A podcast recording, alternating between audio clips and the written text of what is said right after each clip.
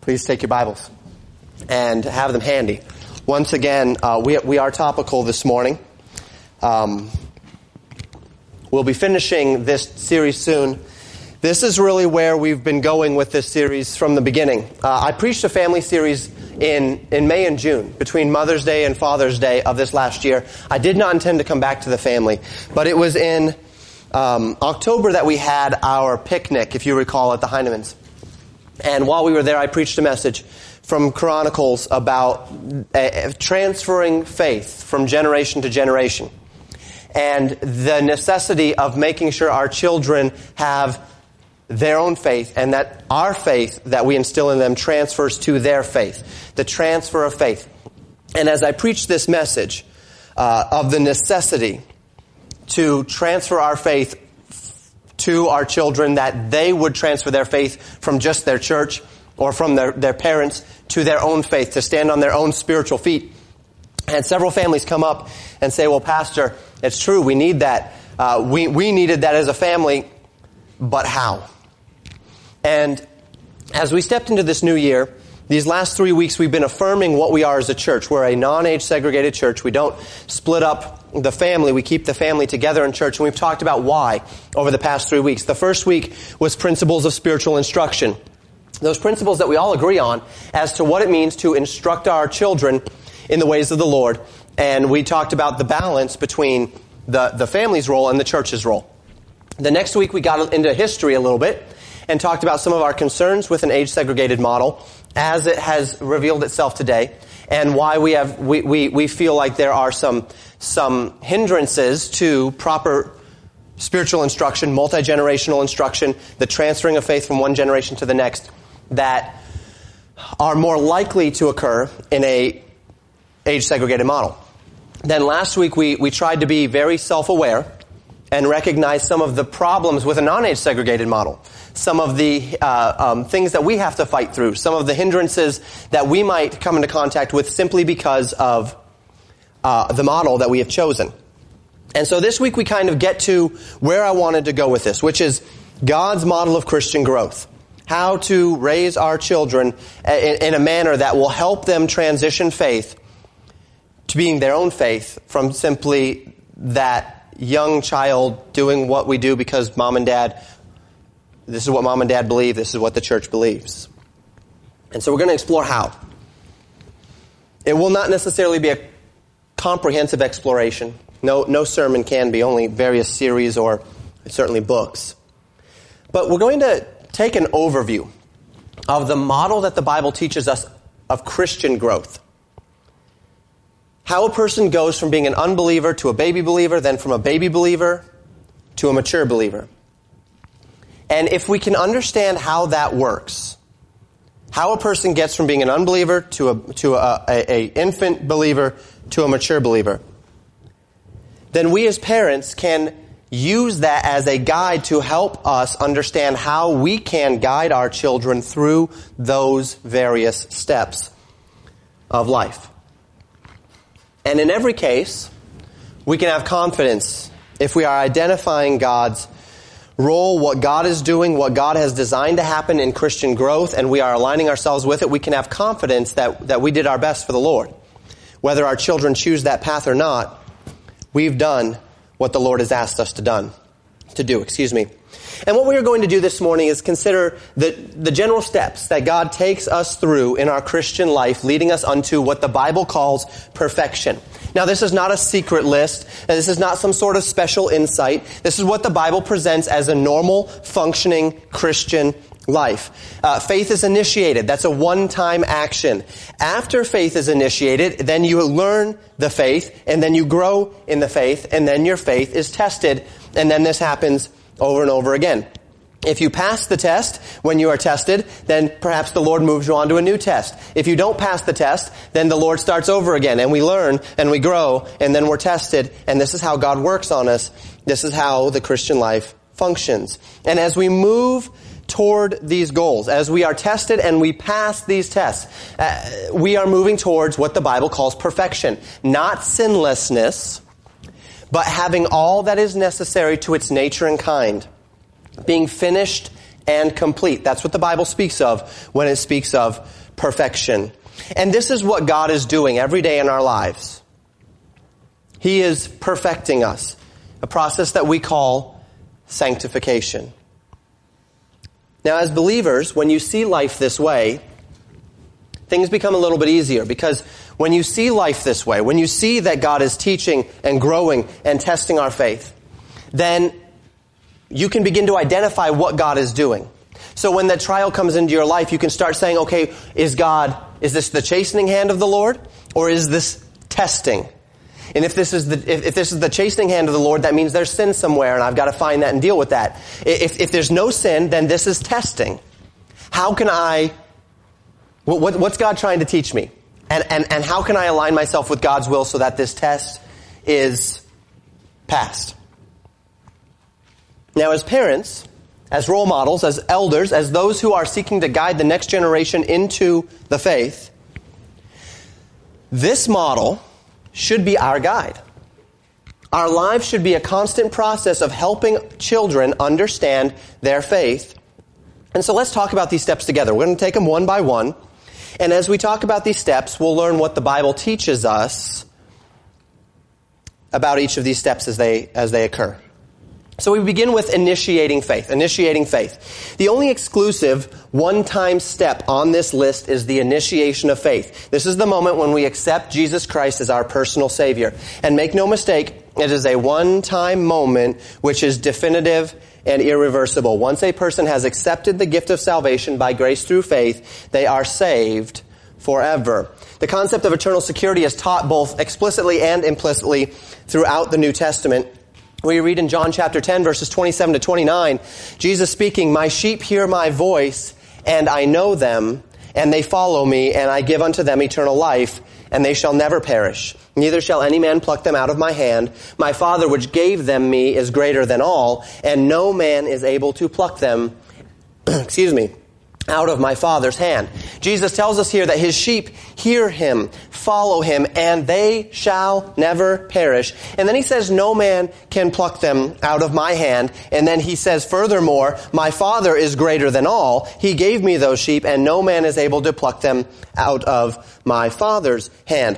What's interesting about this verse is we see it here in our King James Bible. You'll notice there that there are several words that are in italics. And when in our King James Bible you come to words that are in italics, we recognize that those are words that do not have a corresponding word in the original Greek or Hebrew. So this is one of the blessings of our King James Bible, is that the translators had um, enough clarity and intellectual honesty to say, okay, if we supply a word that doesn't have a Greek word behind it, we're going to tell you we supplied it, so that you know that it's not in the originals. And everywhere where you see one of those italicized words, that means the word is not in the Greek. That means the word is supplied by the translator in order to help you understand. It's for, for, for clarity. However, what that also means is that this is a translator's opinion, right? These italicized words are words that are, are there for clarity, but may not necessarily fully or one hundred percent accurately reflect what the text is attempting to reflect. And in, and in this case, we might get a little of that here in, in, in John chapter ten, and for this reason. When we look at this word "no," the, the, the any before the italicized man and the no before the italicized man in verses twenty-eight and twenty-nine respectively, those words are, if you're familiar with language study, in the neuter tense. Now, we don't have tenses in our English, but in many languages, including the original Greek, there was uh, a neuter. So there was a, a, a masculine, a feminine, and a neuter tense. And what that means is that we could rightly translate this not just "neither shall any man pluck them out of my hand," and neither shall, or, and, and no, no man shall pluck them out of my Father's hand. But we could rightly translate this, "neither shall anything pluck them out of my Father's hand," and no, no thing, nothing shall pluck them out of my Father's hand.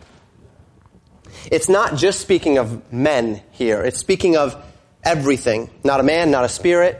Nothing can pluck you out of Christ's hand, can pluck you out of your fa- the Father's hand if you have been placed into Christ. And as John wrote his first epistle, the first the epistle of First John, he was not writing to unbelievers. He was writing to believers. And he wasn't teaching them a means of being saved. but rather the means of having confidence in their salvation. He says that he, he wrote those things in First John, that their joy may be full. And in First John chapter five, verse fourteen, we read this. These things have I written unto you that believe on the name of the Son of God, that ye may know that ye have eternal life, and that ye may believe on the name of the Son of God. So John says, and this is important, John says it is possible to know that you have eternal life. It is possible to know that you have eternal life, to have complete confidence that you have eternal life. And let me ask you this, just as a hypothetical. If you can lose your salvation at any point after you have legitimately received it, if you legitimately receive salvation and then at some point in the future you legitimately lose that salvation, did you ever have eternal life to begin with? It's not eternal life if it end, if it ended at any point in, in the future. So if a person can know he has eternal life, know it. And eternal life is not eternal life if you lose it. Then you can't lose eternal life. Does that logical argument make sense? Let me illustrate. We live in a an age of lifetime guarantees, right? There's lots of things on it that have lifetime guarantees. When I look for tools, when I shop for tools, I shop for tools that have a lifetime guarantee, implying that as long as I own the tool, the tool will work, or if it doesn't work, it will be repaired or replaced. But that's not really how most of these things work, is it? There are so many variables that aren't factored in to a lifetime guarantee. What happens if the manufacturer goes out of business? Lifetime guarantee is over. What happens if I use the tool in a way it's not designed to be used? If I abuse it, lifetime guarantee is gone. Sometimes a lifetime guarantee is really just something like a fifty-year guarantee, right? They say a lifetime guarantee on something. Well, by lifetime they mean fifty years, assuming, I guess, that nobody lives beyond that or something. I don't know. But lifetime guarantee, and what they mean by that is fifty years. And if we're honest with ourselves, there was nothing lifetime about a guarantee that I can lose if, if the company goes out of business, that I can lose after fifty years, or that I can lose if I abuse the tool in a way that it's not supposed to be used. There's nothing lifetime about that guarantee.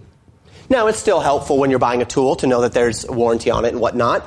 But, but do you see that if eternal life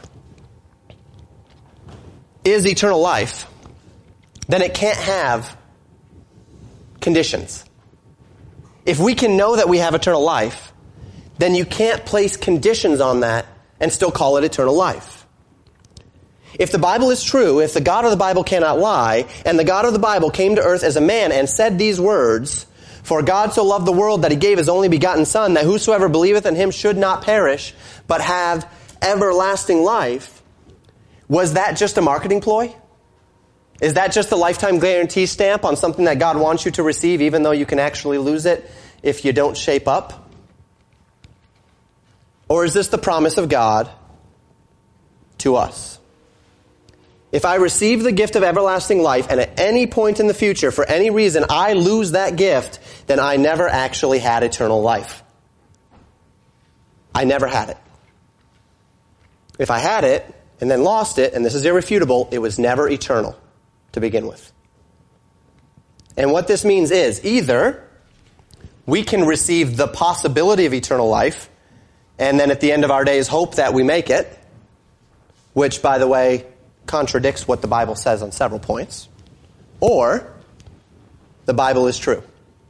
We can know that we have eternal life, which means when we have it, it's ours. Same concept can be said in John five twenty-four. Verily, verily, I say unto you, he that heareth my word and believeth on him that sent me hath everlasting life and shall not come into condemnation, but is passed from death to life. That's pretty definitive language, isn't it? You have everlasting life. You shall not come into condemnation. You have passed from death to life. If upon hearing and believing the gospel you have everlasting life, if upon hearing and believing the gospel you shall not come into condemnation, if you have passed from death unto life, then either the Bible is wrong or salvation received at the moment of belief in the gospel of Jesus Christ, recognizing that there's nothing that you can do to earn your way, that there's nothing that you can do to deserve it, that there's nothing that you will ever do to be worthy of it, That Jesus Christ did something for you that you cannot do for yourself. And when you accept that with all your heart, as the gospel tells us, you have eternal life. Jesus calls this eternal life being born again, the passing from death unto life. Second Corinthians five seventeen says, "Therefore, if any man be in Christ, he is a new creature. Old things are passed away. All things are become new." And I've said this before. Can something that is born become unborn? You can kill it. You can destroy it, but can you unborn it? You can't. Can a new creation become undone to an old state? You can't. It doesn't work. The words of Scripture reveal, not just explicitly, but anecdotally, that salvation, eternal life, must be that, exactly that. So Ephesians chapter two, verse eight and nine says, "For by grace are ye saved through faith, that not of yourselves. It's the gift of God, not of works, lest any man should boast." Here's the last bit. If grace is a gift that you receive through faith, not of yourselves, is there anything that you can do to lose something that you didn't gain, to earn? Is there anything you can do to not be worthy of that which you were never worthy of to begin with? If it was given to you without merit, then why should we ever think that our lack of merit can make us lose it? If I go up to somebody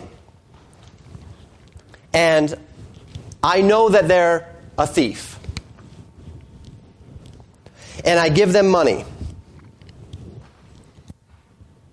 and then I see them steal something and I say, "Well, now you give that money back for me because you're a thief." Well, wait a minute. If I knew that they were a thief to begin with and I gave it to them anyway, well, why should seeing them do something that I knew they were already merit them losing that which I gave them? If I didn't give it to them on any merit, then why would I take it away for lack of merit? If God has given us eternal life, not based on merit, not based on effort, not based on works, not because you go to church, not because you, you've been baptized, not because you've, you you partake in communion, not because you help little old ladies across the street, not because you give money to, to, to causes, not because you've tried to live a good life, not because you're associated with any group of people, not because of any of these things, but He has given it to you because He loves you and His Son, Jesus Christ, died on the cross to purchase for you salvation so that Christ's righteousness is applied to your behalf at the moment you accept it, then why would we think that our unrighteousness could cause us to lose it? Our righteousness didn't g- cause us to earn it. It's not how we gained it. So why would, through lack of merit, we lose it? Now that was a bit of a side note, but an important side note nonetheless. Initiating faith. That's where we are. We're talking about initiating faith in our children. You've heard the gospel this morning uh, slightly. It wasn't the most clear presentation of the gospel. But if you are here this morning and you've never accepted Jesus Christ as your Savior, if as I tell you that the gospel is a free gift that you cannot deserve and that does not ring true to you, if you've been trusting your merit, if you've been trusting the things you do, if you've been trusting anything other than the finished work of Jesus Christ to save you, or if you've never even considered before that you're a sinner and your sin has separated you from a holy God, and you've never considered before that because you are separated from a holy God, the righteous penalty for that is death and hell. And if you've never considered that Jesus Christ died on the cross to save you from, from your sins, to purchase for you what you could not do for yourself, if you've never considered these things and this morning that, that rings in your heart that the Holy Spirit is saying, "I need this," would you come talk to me after the service? And I can open the Bible and lead you through and show you what the Bible says about how you can know that you have eternal life. Now, as far as raising our children is concerned, before a child has accepted Jesus Christ as their, as their Savior, it is our privilege to work alongside the Bible's presented methods of conviction to help draw a child to the understanding of their need. We teach children how to behave, how to act properly at a young age, but always with an eye toward the fact that they are not in Christ. They don't have the power of the Holy Spirit convincing them, convicting them to do right, and they're operating in the blindness and the selfishness of their sinful impulses because they are dead in their trespasses and sins. You don't need to hide this fact from them. and in fact you should not. Our children need to know that they are sinners. Our children should know that the penalty for sin is separation from God in eternity in a place called the lake of fire. Our children should understand the solution is believing the gospel alone, by grace alone, through faith alone. And that means that we need to understand how a person comes to faith so that we can help our children, help guide our children into that. In uh, John sixteen, Jesus was teaching about the ministry of the Holy Spirit in the world. And as he taught, in verses seven through eleven, he said this, "Nevertheless, I tell you the truth, it is expedient for you that I go away, for if I go not away, the Comforter will not come unto you." The Comforter being the Holy Spirit in this context. "But if I depart, I will send him unto you, and when he is come, he will reprove the world of sin and of righteousness and of judgment. Of sin, because they believe not on me.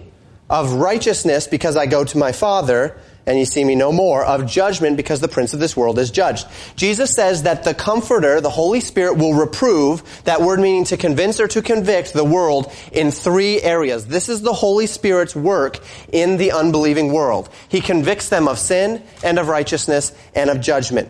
Of sin, he says, because they do not believe on Christ. Indeed, salvation hinges upon this fact alone, accepting the gospel, believing on the name of the Lord Jesus Christ to be saved. And we know, uh, as you've heard before, Before, that this is not just mental assent, right? To believe on the name of the Lord Jesus Christ is not just a head knowledge of the things of God. As a matter of fact, James tells us even the devils believe and tremble.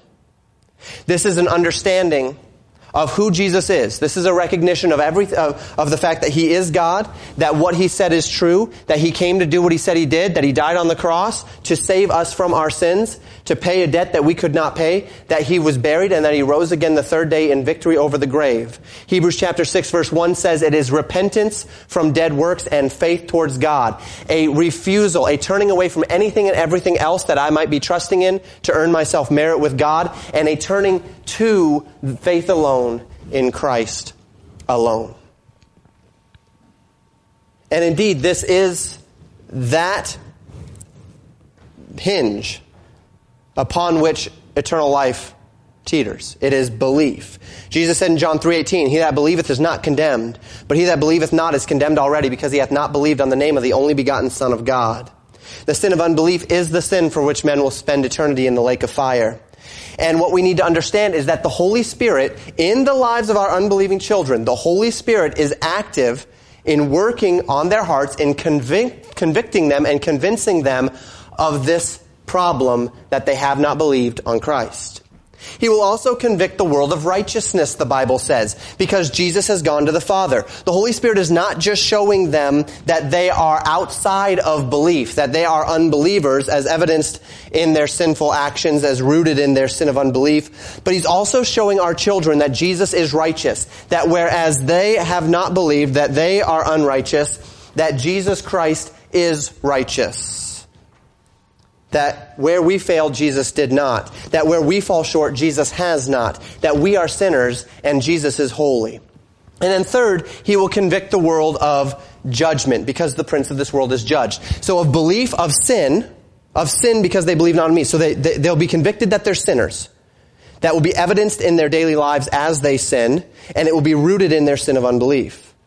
Then they'll be convicted of the fact that, that that Christ is righteous and they are not, that that they are unrighteous, that Jesus is righteous. And then third, they will be convicted of the reality of judgment, that the prince of this world is judged, that there is a lake of fire prepared for the devil and his angels, and that if we don't accept Jesus Christ as our Savior, we will be there too. This is the work of the Holy Spirit in the heart of every unbeliever. This is the work of the Holy Spirit in the world. Now, when we identify that this is what the Holy Spirit is doing in our children, we can then work with the Spirit of God to help our children understand these things. The question is how? Well, Romans chapter ten, verses fourteen to seventeen say this, "How shall they call on him in whom they have not believed? And how shall they believe in him of whom they have not heard? And how shall they hear without a preacher?" So then, verse seventeen, we skip to verse seventeen. "So then faith cometh by hearing, and hearing by the word of God." Faith comes by hearing, hearing by the word of God. So if faith comes by hearing, and hearing by the word of God, then our primary job as parents is to help them come to faith by helping them hear the Word of God, teaching our children about the Bible, singing with our children about the Bible. When you go on a hike, highlight Christ in creation. When you watch a movie, use it as points of discussion to bring it back to what the Bible has to say. Use the opportunities around you to confirm the teachings of the Word of God and the character of God. And one of the most helpful and useful elements of the Bible at this age is biblical morality, the law. As believers, we're not under the law. Christ has fulfilled the law. And indeed, there is no man that can be justified by the law. But Paul teaches that the law is very useful in showing believers, unbelievers, excuse me, their need, how far they fall short. As Paul was speaking about the Jews specifically in this context, he's speaking specifically about the Jews, but I think we can comfortably expand it to, to the unbelieving world. He said in Galatians chapter three, verses nineteen to twenty-four, "Wherefore then serveth the law? It was added because of transgressions, till the seed should come to whom the promise was made. And it was ordained by angels in the hand of a mediator. Now a mediator is not a mediator of one, but God is one. Is the law then against the promises of God? God forbid. For if there had been a law uh, given which could have given life, verily righteousness should have been by the law. But the Scriptures hath concluded all under sin, that the promise by faith of Jesus might be given to them that believe. But before faith came, we were kept under the law, shut up unto the faith which should afterward be revealed. Wherefore the law was our schoolmaster to bring us unto Christ, that we might be justified by faith." Now remember, this was speaking of the time before Christ. This was speaking of the time when the Jews were kept under the law. So it's not a one-to-one here. But what we do see is Paul saying the law was intended to do something. And what the law was intended to do in the heart of the Jew was to show them that they could not measure up to God's righteousness. And as they recognized they could not measure up to God's righteousness, then they understood that they needed something else. They needed something more. And Paul describes this concept in Romans chapter five as well. He says in verses twenty to twenty-one, "Moreover, the law entered that the offense might abound. But where sin abounded, grace did much more abound. That as sin hath reigned unto death, even so might grace reign through righteousness unto eternal life by Jesus Christ our Lord." So we see a bit of a link here that brings us to the concept of the unbelieving world, of the church, and those who are not a part of the church, of this age of um, grace, where the law still enters that the offense might abound. In other words, the point of the law is to highlight our offenses, to make it obvious to us that we are sinners. And when we talk about the law, we're not just talking about the Mosaic Law. We're talking about the law of God, right? We're talking about the law of God written on our hearts. That which conscience clearly dictates is right and wrong. That which every man has inside of him that helps him understand that there is a God and that he's accountable to that God. And this is essential for our children to understand. Don't try to shield them from the realities of their own sinfulness. Now, you don't need to pound them over the head with it, scaring them so deeply about the realities of hell that they will do or say anything to be reassured by mom and dad that hell is not their fate. We don't want them there. We, we don't want manipulation, fear, or intimidation to be the driving factor for them to want to make a decision. Such emotions are not conducive to genuine faith. But as we have already mentioned, using the circumstances of the day to teach them of Christ, so too is it our privilege to use the circumstances of the day to reveal to them their own sinfulness. So when they fight, when they lie, when they are unkind, when they are, are selfish and take a toy from another at a young age, don't just appeal to mom and dad's rules for the basis of their consequences. Don't just say, you've, you've broken mom and dad's rules. Appeal to God. We discipline you because you did that which is against God's character, against God's word. And remind them that God has asked us as parents to discipline them, and so if we don't discipline them, then we're disobeying God by not doing so. And as this conversation continues, you can show them how the reason they are having such a hard time obeying God's rules is because they don't have the Holy Spirit of God to help them. And because they are sinners, they by nature don't want to do that which God says, and that by nature they want to rebel against God, because that's what humans do. Don't be cruel with it. Don't be mean. You don't have to scare them, but tell them the truth. And use the circumstances of their own existence, of their own lives, of their own choices to remind them of those truths. So when you discipline, connect that discipline with their choice, not with your emotions. Don't discipline them because they finally boiled, boiled you over the top. Discipline them because they have offended the truth. Then they connect discipline to offense of the truth.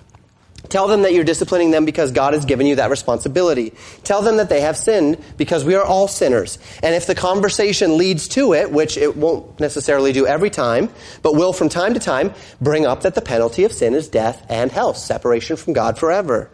Teach them the gospel, that Jesus died on the cross and he was buried and he rose again the third day to save us from those sins that are, will become so clear to them as, as they, they live and as, as they interact with others. Have them repeat that to you. Make sure they know that. Make sure when you say, what is the gospel? They can tell you, Jesus died on the cross for my sins, he was buried, and he rose again the third day to save us. Make it clear that they have not yet accepted Christ, but that you hope that they will one day. And don't just jump on it the first time they say they want to be saved. Ask careful questions. Look for the marks of Holy Spirit conviction. Look for positive signs that they truly understand the gospel, their own sinfulness, Jesus' righteousness, judgment upon unbelief. Because this is how God convicts the hearts of men, right? Of sin, because they believe not on me. Of righteousness, because the Father, because the, the Son has ascended to his Father. And of judgment, because the prince of this world is judged. That's what the Holy Spirit is doing. All you are doing is working with God to help your children, guide them in the way they should go. You're, you, you, are, you are partnering with the Holy Spirit to lead them to that next step in their spiritual life. So how will you know? When a person knows he needs to be saved, it will not be a fleeting thought, will it? When a person understands eternity in hell, they will flee to Christ. When, when your children are ready, they will, will not be distracted. They, they will make the choice. Now, sometimes there's, there is a moment. Uh, it, it, there, there's a point where they say, I want to be saved, and the father can lead the child through an understanding. And, and, and sometimes there's not. Where all of a sudden it's like, you, you can tell something's changed. Where they begin to bear fruit. Where they begin to respond to conviction. Both of those are okay. Neither one of those is a problem. There's no set method. And as we, we've talked about before, the method uh, of, of leading our children through a prayer, particularly if we've not been very careful, can be dangerous, because it can give them a false hope, a false, a false assurance, because they're they're relying upon a memory, and so even though they don't see fruit, and even though they're not being under conviction, even though they're not being chastened, they have a memory, right? And so they're just desperately relying upon that memory, and there's nothing else but that memory. That's not enough. A memory is not enough.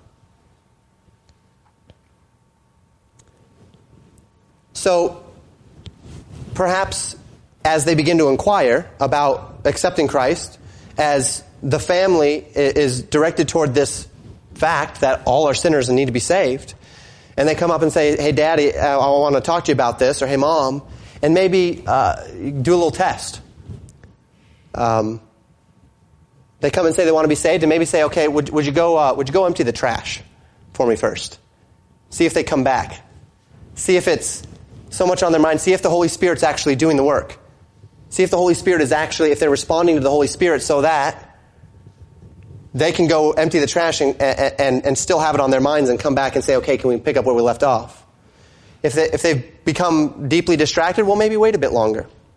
If they're serious, if conviction is really pressing on them, they'll come back. They'll ask again. That's just a, a, a suggestion. Um, and then you explain the gospel again. You encourage them to accept that gift of salvation. All of this is you as a parent working together with the Holy Spirit and the Word of God to do what God says it will do itself. And so faith is initiated in the child.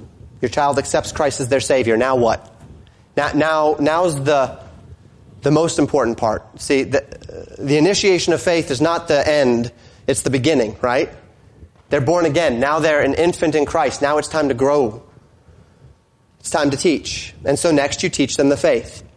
It's essential to understand that when a child gets saved, your job is not finished. Your job has only just begun. This is the important part. Regardless of their age, they are a baby Christian, and like any baby, they will need nurturing, help, and guidance if they are to grow. Your children may one day become great athletes, but if they become great athletes, it's because there was a day where they picked up a ball, or they picked up a hockey stick, or they put on those skates, or they put on those skis, or whatever it might be, and then hours and hours and hours of discipline and repetition and practice will make them a great athlete. Your children may one day become a good musician, but it started when they heard the notes, when they started plucking on the instrument, and then hours and hours and hours of discipline and practice. And your children may one day become powerful children, uh, um, servants of, of, of the living God, but it will only come as we start with the basics and then we work in our children godliness. John wrote in First John chapter two twenty-seven, "But the anointing which ye have received of him abideth in you, and ye need not that any man teach you, but as the same anointing teacheth you of all things, and is truth and is no lie, and even as it hath taught you, ye shall abide in him." Just like Comforter uh, was the Holy Spirit in, in uh, John Uh, sixteen, here in First John chapter two, the anointing, that's the Spirit of God as well. And this is your help, parents. See, this is your assurance. This is your help, because you aren't going about this alone. You aren't the only one teaching your child if your child is a believer. The Word of God is, as the Word of God is taught and read and heard, the Holy Spirit is taking those spiritual truths and making them real, relevant, and completely discernible to your children. Now, some of this may come with development as they get older and such, obviously, especially depending on who's telling it and how they're saying it. But the Holy Spirit is doing this work of teaching. This doesn't mean we don't need pastors and teachers, right? This simply means that as the Word of God is being spoken, as it gets into our, our ears, the Spirit of God is taking it and making it discernible. You perhaps have heard the testimony, or perhaps you've experienced this for yourself. Someone who accepted Jesus Christ as their Savior, and then they describe their, their life afterwards, it's as if scales fell off my eyes, or as if blinders fell off my eyes. They saw the world entirely differently. The, the, their mindset changed completely. They once thought one way, now they think another way. And as naturally as they once thought one way, they naturally now think another way. This is the Holy Spirit teaching. This is the Holy Spirit developing in them the realities of a biblical worldview. And as the Holy Spirit is working in you, a new creation in Christ, Second Corinthians five seventeen tells us, the worldview of that person will change. It changes the way you understand people. It changes the way you understand actions and politics and entertainment. It changes everything.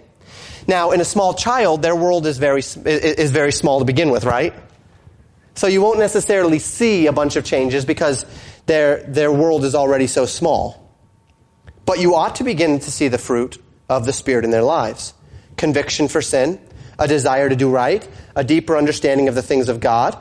Paul taught in First Corinthians chapter two, verse fourteen, "But the natural man receiveth not the things of the Spirit of God, for they are foolishness unto him. Neither can he know them, because they are spiritually discerned." And so a, a unbelieving child can understand mentally these things, but you can tell when it starts to actually bear fruit in discernment. And that's what you should be looking for in your child. Looking for conviction of sin. Looking for discernment about good and evil. Because these are the things that the spiritual man, the new creation in Christ, is able to do that the unbeliever is not. So teach them. Teach them, teach them, teach them, teach them.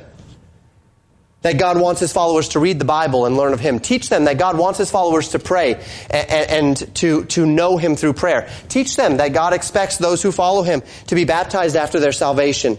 Teach them integrity, truth, obedience, faithfulness, sincerity, honor. Teach them what it means to, to be true in forgiveness, what, what true forgiveness is. Excuse me. To exhibit love, even to the unlovely. Teach them how to confess their sin and then release their sin. Teach them the difference between conviction and guilt, that they should love and be sensitive to the conviction of the Holy Spirit, but they should utterly refuse the condemnation that Satan would seek to bring into their hearts. Keep things appropriate to their age, but never, ever stop teaching them what it means to be a Christian.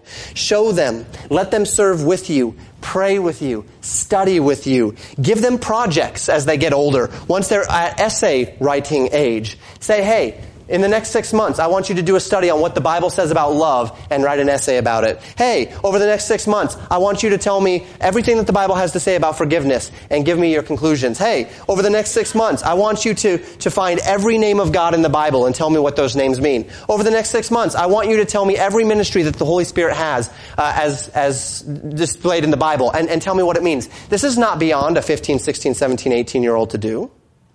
And what are you doing? You are pressing them to grow in grace and in the knowledge of the Lord Jesus Christ as their understanding, and you teach them. But always turn these lessons back to the Bible. We do this because they please God, not so that we can be saved, but because we have been saved. Obedience is a love response to salvation. We don't do what we do to earn God's merit. We do what we do out of love because we have already earned God's merit through Christ. You begin with the simple things, what the Bible calls the milk of the word, Hebrews chapter five, verses twelve to fourteen. A young Christian, regardless of age, won't know discernment, and if you simply leave them to themselves, whether it's somebody who gets saved at forty or somebody who gets saved at fourteen, they're not going to immediately know how to discern. They're not going to immediately become mature in the faith. My daughter, who was born three months ago tomorrow, she didn't get born, and I look at her and say, okay, here's the thing. Next week I need you to start doing the dishes, and then as soon as it gets nice outside, you're going to start mowing the lawn. You can't do that. She has to grow. She has to be nurtured. You have to get her to a point of maturity before she is able to accept those responsibilities. It's the same with Christian faith. We can't just roll the dice and hope our children are going to get there. Grow them. Grow them. You're their parent. You know them. You know their spiritual needs. You know their spiritual weaknesses. Help them grow.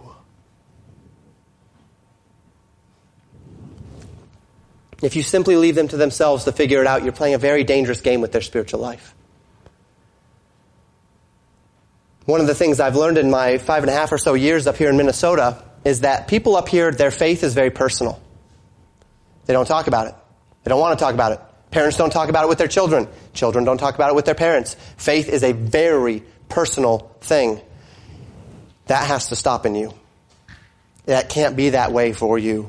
You as their parent, you must help your children grow their faith.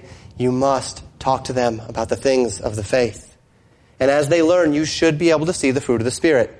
The most obvious confirmation of salvation is the fruit of the Spirit, bearing out in their lives. Love, joy, peace, long-suffering, gentleness, goodness, faith, meekness, temperance.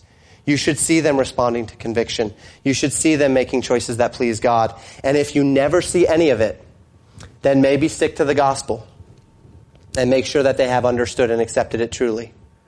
And if you don't see it, encourage them to, or if you do see it, excuse me, encourage them to obey those things that they have learned. And that is spiritual growth. And that's what we're getting to next, growing their faith. So you teach their faith. Now let's grow their faith. This is your opportunity as a spiritual leader to direct your children in their God-given gifts. This is what God does to us, right? He initiates faith through His Spirit. Then He teaches us through His Word. Then He grows us through circumstances. And then He tests us. This is what God does. Let's partner with God in our children's lives in doing this. We all have gifts. We all have areas of weakness and failure. Our children need to know this. You as a parent will be more attuned to those strengths and those weaknesses probably even than your child himself or herself. And it is your responsibility for your child, like a garden, to weed that garden, to water that garden, to feed that garden, to nurture it up into maturity. As you interact with your children, you will notice character traits. Understand that. I told you a couple of weeks ago that my twin daughters are like night and day. One of my daughters is a natural leader. She's stubborn when she doesn't understand, but when she does understand, she is ready to comply. She is tenacious. She is curious. She is ambitious. My other daughter, who is her twin, is a natural follower. She's entirely compliant until she gets something, a bee in her bonnet, and then she's immovable. And then she's immovable. But she gives up easily. She has very little natural ambition or motivation. Twin daughters, night and day different personalities. Do you think I need to approach them differently in the spiritual realm as, as we seek to help them initiate faith and then learn faith and then grow in faith? Absolutely. It might be a little bit different planting tomatoes than it is planting watermelons. It might be a little different tending to an apple tree than it is an orange tree. God can use tenacity and leadership tendencies. God can also use compliance and that natural follower instinct. God can use curiosity. God can use a lack of curiosity. God can use all of those things. But each of these character traits, each strength, can also become a hindrance, a vice, if they don't submit it to the Lord. Even good things that they have, even the good traits, can become a problem when not submitted to Christ. So spiritual growth is the process of teaching them how to pinpoint their actions, their thoughts, their tendencies, their characteristics, their passions, their desires, and learning how they can submit every single one of those things that God has gifted them with to Christ. When they fail, they need to know why they have failed and what they can do to change it. But I think a lot of us as parents are afraid of our children, in one sense. We're afraid of what they might say or what they might think. We're afraid to bring up the conversation because we're afraid of where it might go. But if we love them and we want to help them grow, let's partner with the Spirit of God and help them grow. So your children has a lying problem. You discipline them for it. And as they get older, the lying persists. They need to be led to God's word on the issue. Don't just take away privileges. Expect them to understand what the Bible has to say about lying. Who is God? God is truth. God hates lying. Why does God hate lying? Because God is truth. That which is lying is that which is characterized by that which is not of God. Use the fact that they have the Holy Spirit indwelling to an advantage.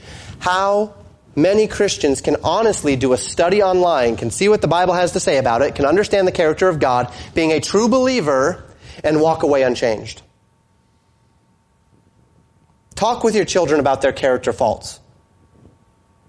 Give them guidance on what God wants them to do and how to gain control over their own spirit.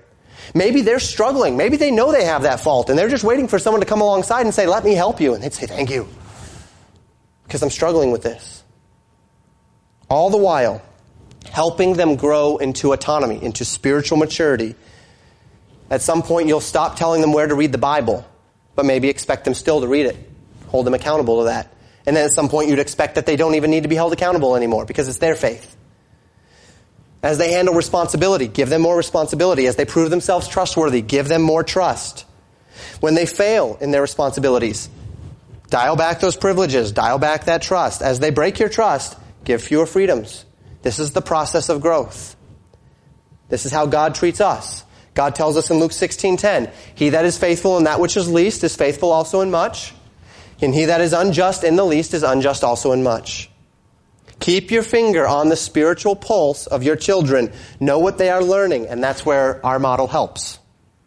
Know what they are learning. Watch to see if it is changing them, if they are conforming their lives to what they are learning from the Word of God. If not, ask them why. Don't just sit and stew. Don't worry when your kids aren't making right decisions. I mean, you can be concerned, but help them make the right decisions. Protect your children from harm. And as they grow and exhibit personal discernment and a desire to do what's right, then you can allow that harm to get a little bit closer and see what they do, see how they react. And this leads us to our final phase, testing their faith, testing their faith. Sometimes these tests will present themselves. Other times you might have to actually bring the test up yourself. When you've been working with your child on a particular issue and when they have learned what the Bible says and you have been helping them to know what is right and they've shown a track record of learning and of growth, then it's your privilege to test them to see how they're doing. This is what God does, isn't it? He teaches us, He grows us, and then He tests us. This is what God does. I'll ne- never forget, my, my father-in-law is not here today, my mother-in-law is, but I'll never forget a test of character, I believe it was a test of character, that my father-in-law gave me when I was courting my wife. And I had just met them for the first time. I had driven down to Georgia from Colorado on my way down to college and stayed with them for a week, and I told my father-in-law, hey, I'd be more than happy to help you out in any way that I can while I'm here. And so he had various tasks that we did throughout that week. And one of the tasks that we were doing is we were anchoring a, a um, cabinet into the cement wall in my wife's family's basement. And we drilled the hole to anchor into the cement, and I'd never used cement anchors before. And so he gave me a cement anchor, and he said, go ahead and put this in. And I put the the anchor into the wall, but being as though I wasn't really thinking about it and had never done it before, I put it in thread first. Well, if you're putting in an anchor, of course, the anchor is not the threaded part. The threaded part is the part that you, then you anchor whatever you're anchoring into the wall. And he chewed me out. He said, how could you do that? What were you thinking? Like, literally, he chewed me out. Now, at the time, I had I, I didn't really know this man. But now that I know him, I know that that's not his character. He wouldn't do that. What was he doing? I don't know. I could ask him. I've never asked him. I don't know if I will. But I, I'm sure his wife will ask him now. But what do I believe he was doing? Seeing how I respond to authority. Testing me. Seeing if there's any part of me that might even be infinitesimally worthy of his daughter. Isn't that right? Shouldn't he be doing that? Whether we create the tests, whether we create a situation which would be conducive to a test, we should be about the work of assessing our children's spiritual growth, pinpointing their areas of weakness, and making those our new teaching and growing opportunities. Help your children, test your children while the consequences are small and not when the consequences are huge. Test your children's spiritual resolve when the consequences are being stuck in your room or getting a spanking or not being able to go to the friend's house for that sleepover, as opposed to waiting until your children are making decisions about marriage and about jobs to, to see if they're going to pass the spiritual tests. So when you teach your child to be kind, your child is around his siblings and he's unkind. You discipline the behavior. You use it to teach what the Bible has to say. Have your child repeat what the Bible says. Maybe have them memorize Ephesians four thirty-two, and be ye kind one to another, tenderhearted, forgiving one another, even as God for Christ's sake hath forgiven you. You teach your children these things. Now they know it. Well, now it's time to grow it. You give them uh, things to learn. You, you help them understand. You, you sit there and you watch them as they're playing and say, remember, be kind. Tell them that, give them an assignment. Tell them they must go do something deliberately and unusually kind for their sibling. And their sibling, they go and they do it, and that sibling doesn't even say thank you. Well, now you put in the back of your mind, okay, I need to work with that sibling on gratitude, right? You, you, you toggle that in the back of your mind, and then you go back to this child and you say, this is an opportunity for you to learn that sometimes when you're kind, people are not going to be gracious back to you. And you need to learn how to handle that too. And so you're teaching them, and they're growing. And then as they grow at some point, maybe you look for tests. So you're around a bunch of children and you find the child that is really unkind. And you say, hey, son of mine, go play with that child for a little bit. And you tell them to go play with that unkind child. And you sit and you watch as that child is unkind to them, and you see how your child responds. That's a test. It's a test to see what your child is going to do. To see if your child has responded to the Spirit's conviction and the teaching of the Word of God as it relates to kindness. This is parenting on purpose. This is you helping your children stand on their own spiritual feet. You be the guide. They make the choices. And eventually they'll come to see the blessings of the way of truth because it's true. And they will love the truth because the truth brings them indescribable peace, joy, safety, and love. But when our children don't experience these things because they're not being led into truth, they'll be more susceptible to the world's lies and the world's counterfeits. And make no mistake, Satan's counterfeits are out there everywhere. Satan has a counterfeit for love, for joy, for peace, for forgiveness. We could go on, could we not? I won't read to you everything that's up there. You can read it as I'm preaching. For those that are listening online, I'm sorry. Many Christians live their entire lives stuck in the world, in the world's counterfeits. And it's little wonder that we lose our kids. We've lost ourselves. If we're just living in the world system and giving it Christian labels, the power of God will be non-existent in us. And the truth will not be validated in our hearts or in our children's hearts because We're taking the world's counterfeits and we're just slapping Christian names on them. Do you know that, that the way the world defines love is different from how God defines love? But that a lot of Christians are living out their lives believing love is the way world, the world has defined it, emotional, emotion-based and feelings-based, not choice-based? Do you know that the, a large portion of the of the, the church is living in the world's definition of forgiveness? That I'll forgive you when you've earned it? That I'll forgive you only when you ask, and not God's definition of forgiveness? Even as God, for Christ's sake, hath forgiven you. You realize God purchased your forgiveness before you were even born? That He gave it to you before you even asked for it? So, secured it. Of course, we have to still receive it, right? But He secured it for you. He reconciled the wrath between you and God on the cross. On that day. That's how Christ has forgiven us. But we live under the world's concept of forgiveness. We live under the world's concept of happiness. And so Christians are living in this kind of a roller coaster life. Good circumstances, I'm happy. Bad circumstances, I'm depressed. Good circumstances, I'm happy. Bad circumstances, I'm depressed. When the Bible teaches us about a joy that can transcend circumstances, that can keep us on a plane that is higher than that, so that when circumstances go up and down, yeah, I might be happy, I might be sad, but there is an overwhelming, transcendent joy that keeps my heart, and same with peace. If we're teaching our children, however, the truths of God's Word and the Holy Spirit is within them, then they will have every advantage to identify God's true principles and not the world's counterfeits.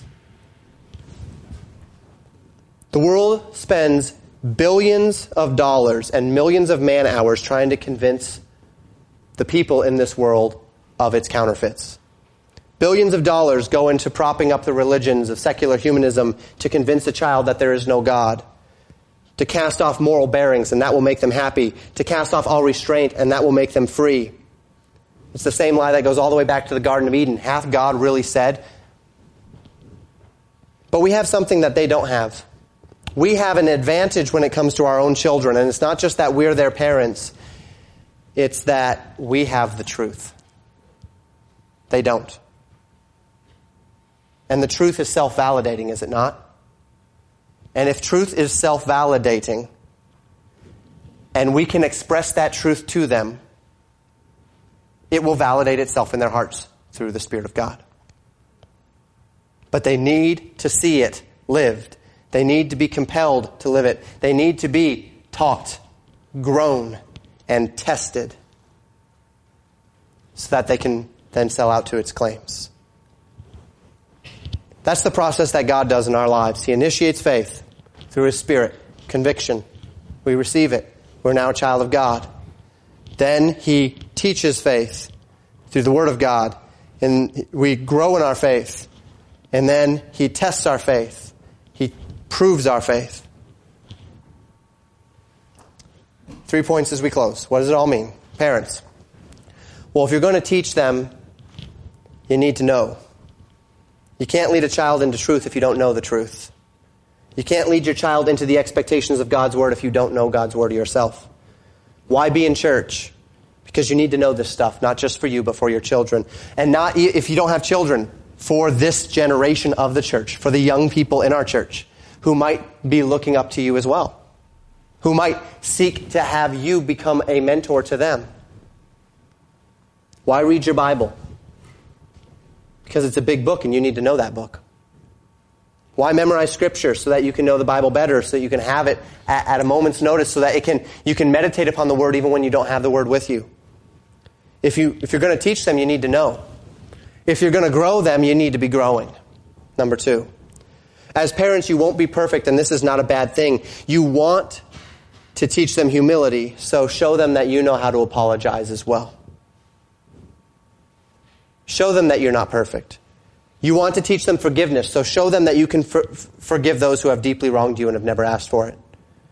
You want to teach them graciousness, so show them that you speak well of your enemies. And when you don't, apologize to them and say, hey, this is what the Bible says, this is what I did. They are in conflict. God is true. God's way is right. You want to teach them honesty? Let them see you be honest. Let them see you pick up that twenty dollar bill from off the floor in the store and go turn it in in case someone asks for it. Let them see you do your taxes and say, see, look, it, punch it all in. See, if I lied about this, this, and this, we could get this much money, but I'm going to tell the truth, and we're going to have less money coming back to us, but God will be pleased. And God will bless that. Let them see you obey.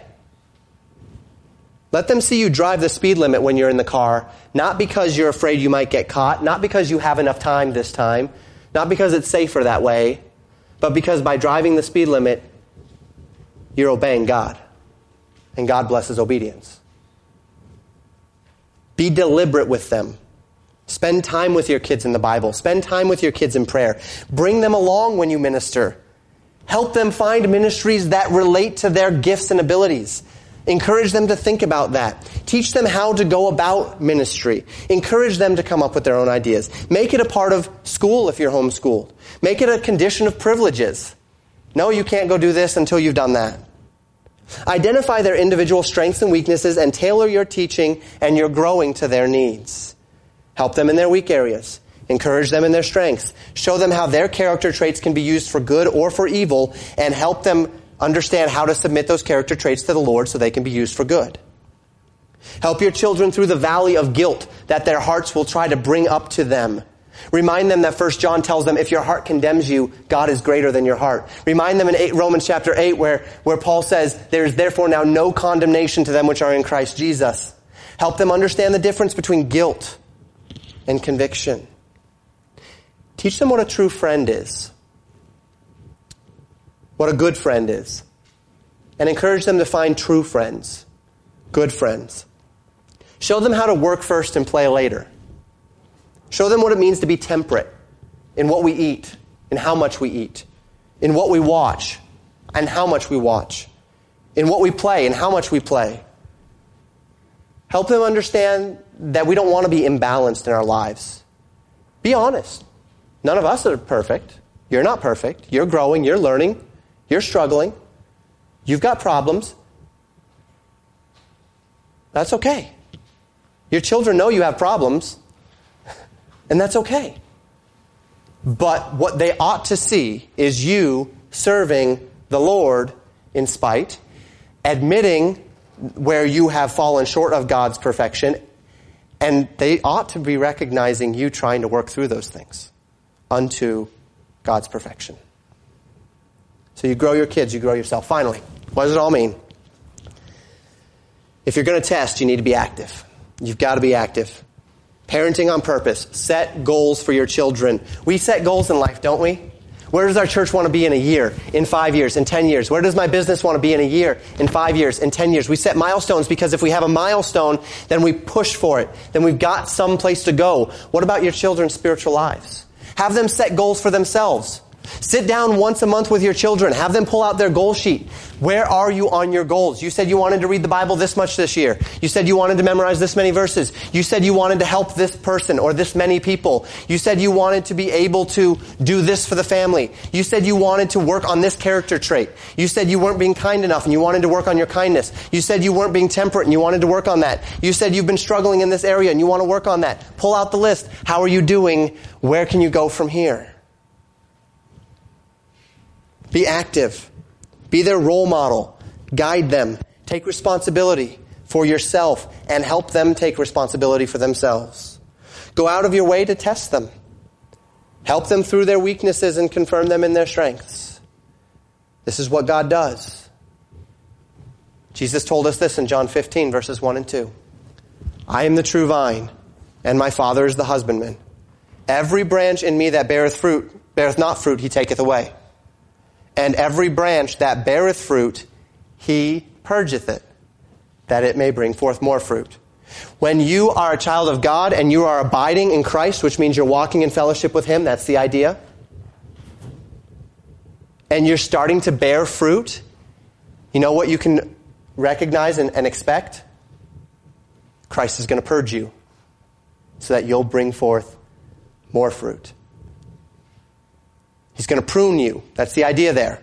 That's what we do to trees, right? If we want them to grow, sometimes you have to prune them back so that they can grow more healthy. It's not a pleasant thing for the tree or the bush, but it will make them more healthy. It will make them more vibrant. It will help them bear more fruit. Once you see that your children are producing the fruit of the Spirit, you know them to be in the faith, work with the Holy Spirit to teach them, to grow them, and to purge them, to test them. Don't make life one big exam. Let your children be children, but don't waste their time either. As I mentioned, all of this came about as a warning. A warning several months ago about a young man named Joash. Second Chronicles chapter twenty-three. He served the Lord with vigor as long as his mentor, Jehoiada, was alive. But when Jehoiada, the high priest, died, Joash fell away. He turned from the Lord. The young man did good things, but only as long as his mentor was alive. When his mentor died, he fell away. He had never transitioned the faith from that of his mentor to being his own faith. And many parents came up and said, "Yes, but how, Pastor?" That's what I tried to answer today. I don't have all the answers. My oldest are five years old. But this is how God does it with us, right? And so I think we're on pretty firm ground to say if we partner with the Holy Spirit of God to just do in our children what God has said He's going to do, we'll probably be okay. The best part about this, the very best part about this, is that we aren't alone. And we need to know this last of all. Parents, you aren't alone in this. I call it the umbrella of God's sovereignty. If we are doing our best, seeking to serve the Lord, doing what His Word has asked of us, raising our children on purpose, God is not sitting up there and laughing in heaven as we go wrong. The umbrella of God's sovereignty can make up where we lack. While you're doing these things externally, you can rest assured that God is doing these things internally. The Holy Spirit is teaching and growing and testing. We're simply partnering with Him and allowing Him to do in our children what He promises to do in all of us. Philippians chapter one, verse six, being confident of this very thing, that He which hath begun a good work in you will perform it until the day of Jesus Christ. Let's close in prayer. Father, thank You for God's people. Thank You for this process of sanctification that You work in us, that we know that You are performing a good work, that we know that You don't waste trouble on us, that we know that You love us and that You have our best in mind. Pray for parents today, at any season of life. I pray as well for those in the church, maybe they're, they're beyond that age, maybe their children are grown up, maybe they've never had children, but who are instrumental in this church and a part of being an example to the next generation of believers in this church. Help us, to whatever degree possible, to partner with the Spirit of God in the work that we have been taught in the Word of God You are doing.